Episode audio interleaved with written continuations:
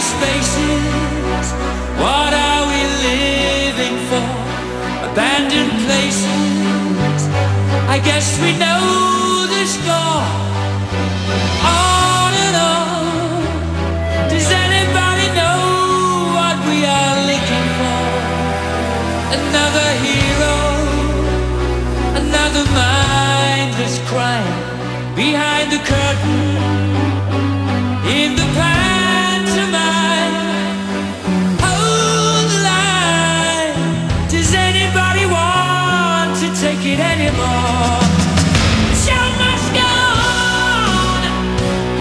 dramática y extraordinaria canción esta, ¿no? De, de Freddie Mercury, de Queen, eh, que da paso a, bueno, un momento muy, muy especial, como siempre es Gonzalo Garcés, eh, que sigue con sus, eh, su taller, se llama Tres Maestros Rusos, como explican la vida Dostoyevsky, Tolstoy y Chekhov. Empezó ayer, siguió hoy y termina mañana, ¿eh? 17.30 horas. Así que todavía tienen algo de tiempo. garcés.cultura.gmail.com Está con nosotros Gonzalo. ¿Cómo estás, Gonzalo? ¿Qué tal, Jorge? ¿Todo Acá estamos. Bueno, Acá estamos. ¿Cómo va ese con- taller?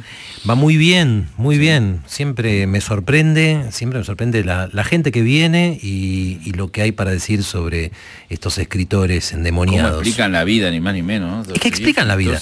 En el siglo XIX los escritores no, no escribían para entretener solamente, querían explicar la vida y ya que estaban cambiar la sociedad y el mundo. Claro, En fin, así eran. Bueno, muy bien. Vamos a, este, vamos a la historia de hoy. Bueno, hoy tengo una historia antigua. ¿eh? Tenemos que, que retroceder unos cuantos siglos. Va- vamos a empezar así. Yo hoy tengo una buena y una mala noticia, como en los chistes. Tengo una buena y una mala noticia. La mala noticia es que estamos, amigos, en el año 523 después de Cristo, en la antigua Roma, y el mundo que conocimos, el mundo que amamos, se está cayendo a pedazos. Esa es la mala. La buena es que hay una celda en una cárcel, en un lugar de Italia donde está pasando algo maravilloso. Y enseguida voy a hablar de lo que pasa en esa celda y me voy a explicar, pero antes déjenme explicar por qué este mundo en el que estamos viviendo en el año 523 se está cayendo a pedazos. Si, asumimos, si suponemos que somos romanos en el año 523, somos personas que durante toda nuestra vida solamente vimos cómo nuestra patria, nuestra civilización, nuestro mundo se cae a pedazos. eh, y va a menos, de más a menos, nunca al revés, siempre de más a menos. Nos acostumbramos a, sentir eh, que todo tiempo pasado fue mejor, ya es como nuestro sentido común. ¿no? Es más, no solo nosotros, nuestros padres y nuestros abuelos también sentían que todo tiempo pasado fue mejor. Quiere decir que venimos decayendo hace mucho tiempo. Ya ni sabemos por qué venimos decayendo. Eh, en el último par de siglos que nos tocaron, eh, conocimos la peste, la pandemia, la inflación, la tiranía, eh, la corrupción, la pobreza. En este lugar, en Roma, en el Imperio Romano, que era el mejor lugar de la tierra para vivir. ¿Cuándo fue la última vez que nosotros los romanos eh, pudimos ir al mercado y pudimos comprar a, a un precio razonable, a un precio accesible, no sé, trigo de Egipto, vino de Grecia, eh, no sé, cerámicas de la Galia, eh, telas de Siria, todas las cosas que eh, el comercio dentro del imperio nos permitía comprar. Ya no, ya no. ¿Cuándo fue la última vez que nos sentimos protegidos por nuestras leyes? Mm, No nos acordamos. ¿Cuándo fue, a ver, la última vez que acá, en Roma, se hizo algo, aunque sea algo hermoso o algo útil, un acueducto, una escultura, ¿cuándo fue? Nos queda cosas de otras épocas, nos quedan monumentos de otras épocas. Ahí, bueno, si salimos ahora, caminamos por el centro de Roma, vamos a ver el Coliseo, ¿m? gran edificio. Pero el último espectáculo que dieron ahí fue hace más de un siglo ya. ¿Quién tiene ánimos para ver a los gladiadores? ¿Quién tiene plata para comprar la entrada?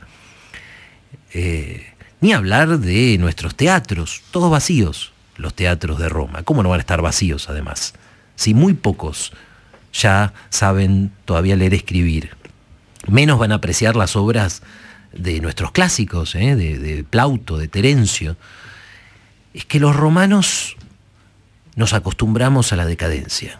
Estamos frustrados, ¿eh? estamos humillados, todavía nos sentimos orgullosos de ser romanos. Queremos a nuestra ciudad, a nuestra patria, pero estamos mal. Para colmo, muchos de nuestros jóvenes romanos, y esto es verdad, y esto nunca había pasado en más de mil años de historia, muchos prefieren irse a vivir en lugares bárbaros, eh, irse al reino de Burgundia o con las tribus célticas de, Ibernia, eh, bueno, para escapar de, los impuestos que los ahogan, de la falta de oportunidades, de los abusos de los últimos emperadores. Y aparte, digamos la verdad, hablar de emperadores ya es mucho.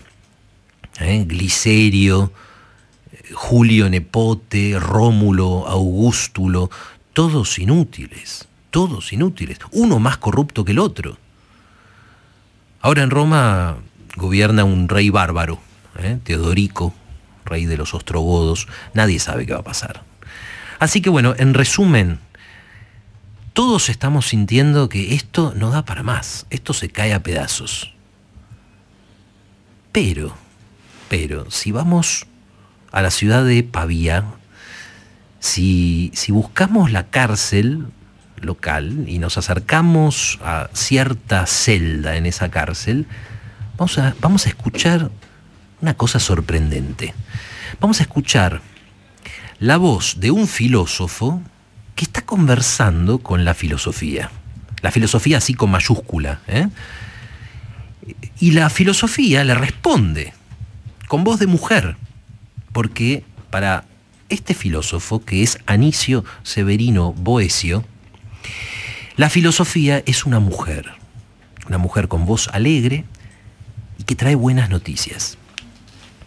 Y yo, confieso, cada vez que releo partes del libro de Boesio, que es la consolación de la filosofía, la verdad es que solo puedo imaginarme a esa mujer hermosa como una cantante de soul, negra, con las caderas anchas como Aretha Franklin.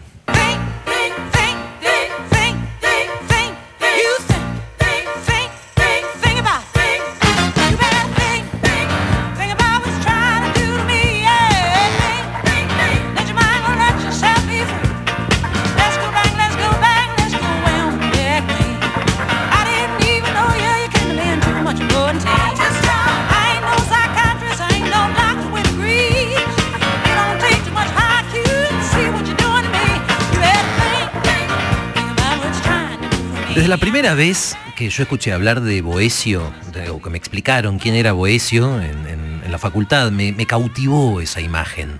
¿eh? Imagínenselo, afuera un paisaje de, ruinas, ¿eh? de destrucción total, y en una celda o en un calabozo, alguien que escribe un libro luminoso, ¿eh?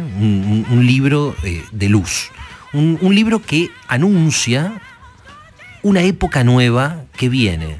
Pero no mañana ni pasado, viene dentro de mucho tiempo, pero viene. Ese fue Boesio. ¿eh? En, los últimos, en los últimos días de, Roma, cuando bueno, todo se hundía en la barbarie, bueno, este hombre fue el último ejemplar, que alguna vez había sido común, pero ya casi no existía, del romano culto, ¿no? el que sabía griego, eh, y que bueno, reunía en su cabeza todo lo mejor de la ciencia de la época, la, poesía, la literatura. La historia de Boesio es así. Él nació en Roma eh, por la misma época que eh, caía el último emperador romano, que era Rómulo Augustulo. Eh, era un hombre de familia patricia. algunos dicen que, que, estudió filosofía en Alejandría, no se sabe, pero lo seguro es que escribió muchos libros, escribió libros de aritmética, de lógica, eh, tradujo a Aristóteles y como indudablemente, me imagino, llamaba la atención esa, esa, formación, esa cultura, en una época donde ya casi todos eran brutos y analfabetos, bueno, el rey eh, Vándalo, el rey Teodorico, lo, llamó para que fuera su, su maestro de oficios. El maestro de oficios era algo así como el primer ministro, era un, puesto muy importante en el gobierno. Pero eh, bueno, duró poco ahí Boesio, porque a los pocos años lo acusaron, dicen que falsamente, de, de conspirar contra el rey, y lo encarcelaron y lo condenaron a muerte. Entonces, en la cárcel, mientras espera eh, la, muerte, Boesio escribe el, único de sus libros que todavía seguimos leyendo, el único que llegó hasta nosotros, y ese libro es La consolación de la filosofía. Y una cosa que a uno lo sorprende cuando lo lees, que no es un libro oscuro, no es un libro pesimista, que perfectamente podría serlo, tenía razones para hacerlo, ¿no? Pero no, es un libro eh, esperanzado, es un libro luminoso, no por optimismo bobo, ¿eh? no, no porque, eh, sino porque ahí la filosofía, ¿no? esa dama que, que yo imagino con los rasgos de, Aretha Franklin, le demuestra a Boesio que no existe una época tan oscura que uno no pueda ser feliz si es que vive como debe. Eh, y eso es muy liberador. Vos podés vivir en la peor de las épocas, pero podés ser feliz si vivís correctamente. Eh, y Boesio al principio del libro se queja, ¿no? dice, le dice a la, a la filosofía, pero mirame, ¿eh? yo tenía todo. Yo era el maestro de oficios, eh, mis dos hijos eran cónsules y ahora mirame, estoy solo, preso, me van a matar. ¿Eh? ¿Cómo puede cambiar tanto la suerte? ¿Cómo puede ser que bueno, la gente se crea mentiras, los demagogos ganan y los malos triunfan? ¿Qué- qué- en qué lugar corrompido y, sin esperanza convertimos a Roma? Y claro, cuando, ojo, cuando Boesio habla de corrupción, habla en serio, porque, insisto una vez más en esto, los tiempos que le tocaron a Boesio eran realmente la última, última agonía de un imperio que ya hacía muchos, mucho tiempo que había empezado a decaer y se estaba desmoronando, pero por todos lados. Y bueno, parecía que lo único que quedaba era rezar.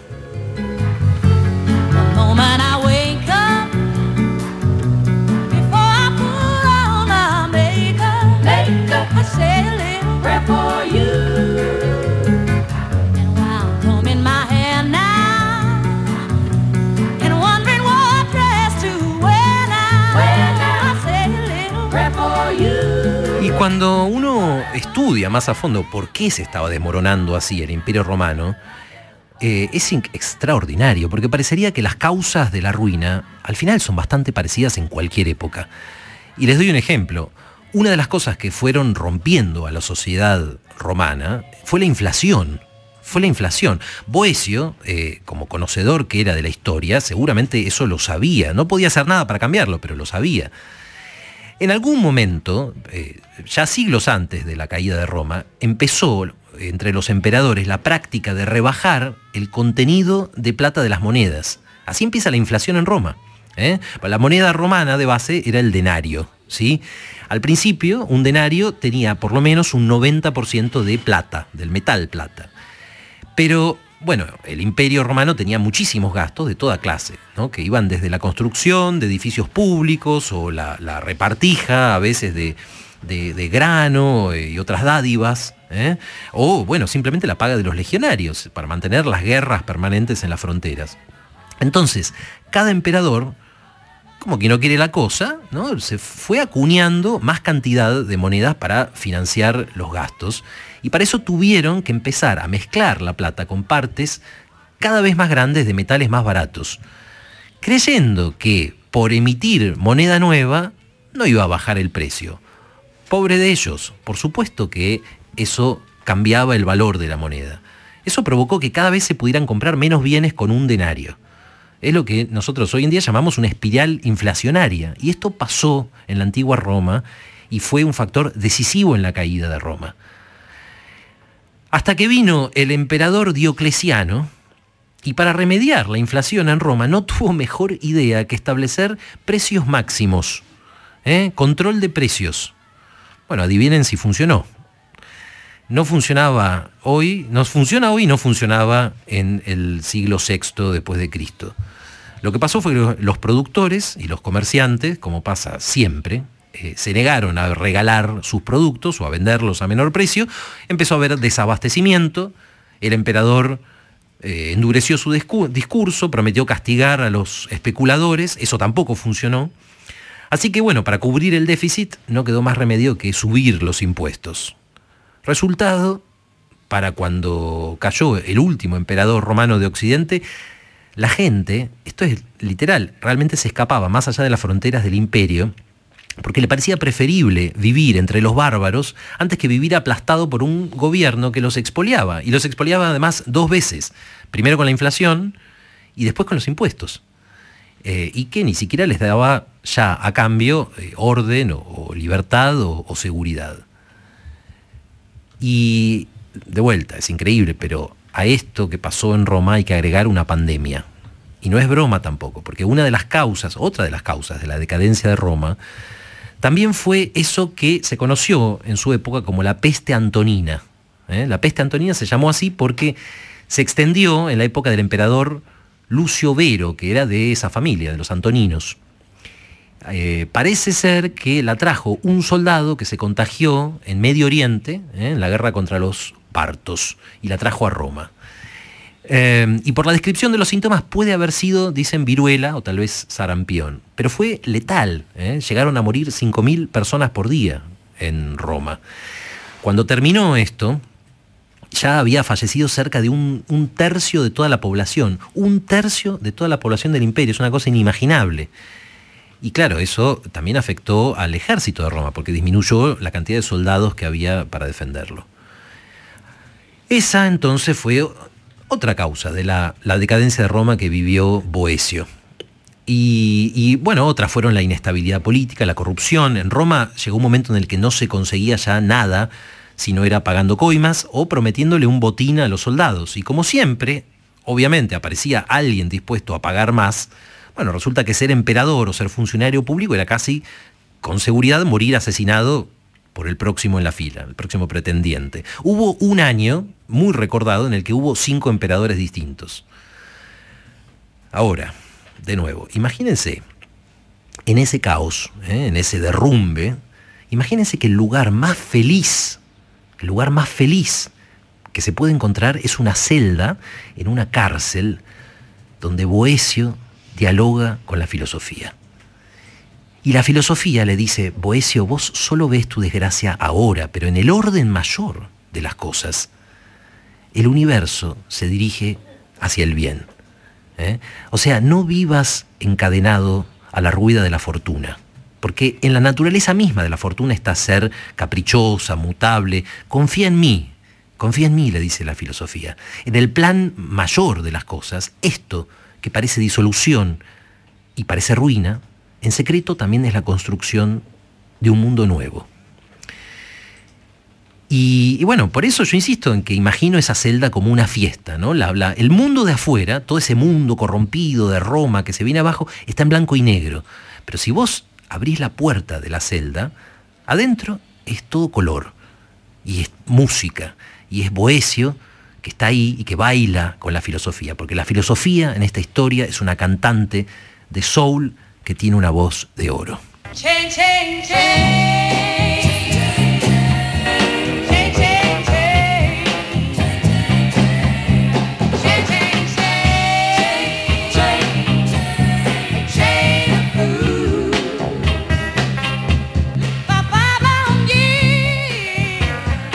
Bueno, la filosofía de Boesio fue muy popular en los siglos que siguieron. Eh, fue popular en la Edad Media, en el Renacimiento.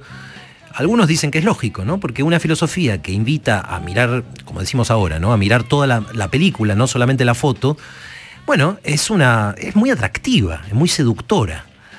Eh, y una filosofía que sostiene que puedes alcanzar la felicidad solo con practicar la bondad y la excelencia, por más que alrededor solo tengas pobreza, injusticia, corrupción. Bueno, es una filosofía que sirve para tiempos difíciles. Y puede ser, puede ser.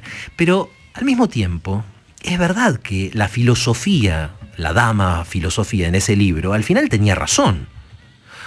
Digo, tenía razón, porque el imperio romano agonizó y desapareció y, realmente merecía desaparecer. Pero de las ruinas de ese imperio surgieron reinos nuevos y naciones que a la larga fueron lugares más prósperos y, más libres y más felices de lo que había sido Roma. Eh, así que a lo mejor Boesio, sí, en esa celda escribió, mm, bueno, simplemente el mejor libro que podía para consolarse de, sus desgracias. Pero al hacer eso, eh, sin darse cuenta, trazó un mapa del futuro. A mí me gusta eso. Eh, me gusta imaginar que en cada imperio o en cada país que se cae a pedazos, porque el sistema que lo gobierna está corrompido y está quebrado y no da para más, a lo mejor hay alguien en algún lugar que está de fiesta, ¿eh? que está de fiesta porque eso que parece disolución y ruina, en secreto, también es la construcción de un mundo nuevo.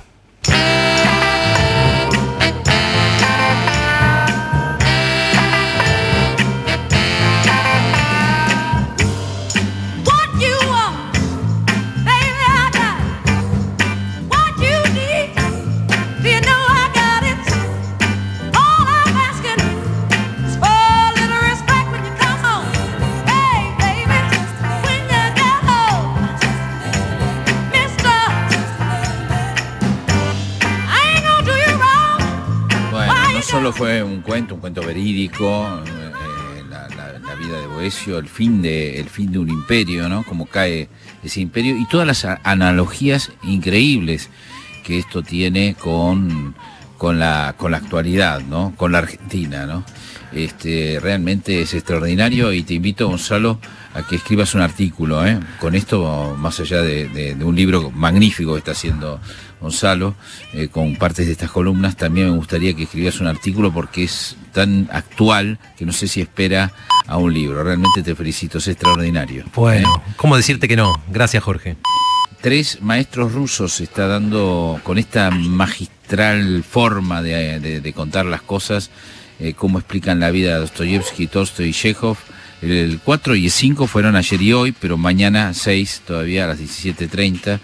Eh, pueden entrar en garcés.cultura.gmail.com para esto o para otras, eh, otros talleres de este gran amigo y este gran escritor, mm, escritor eh, de papel y también oral. Gonzalo Garcés, un abrazo grande. Un abrazo.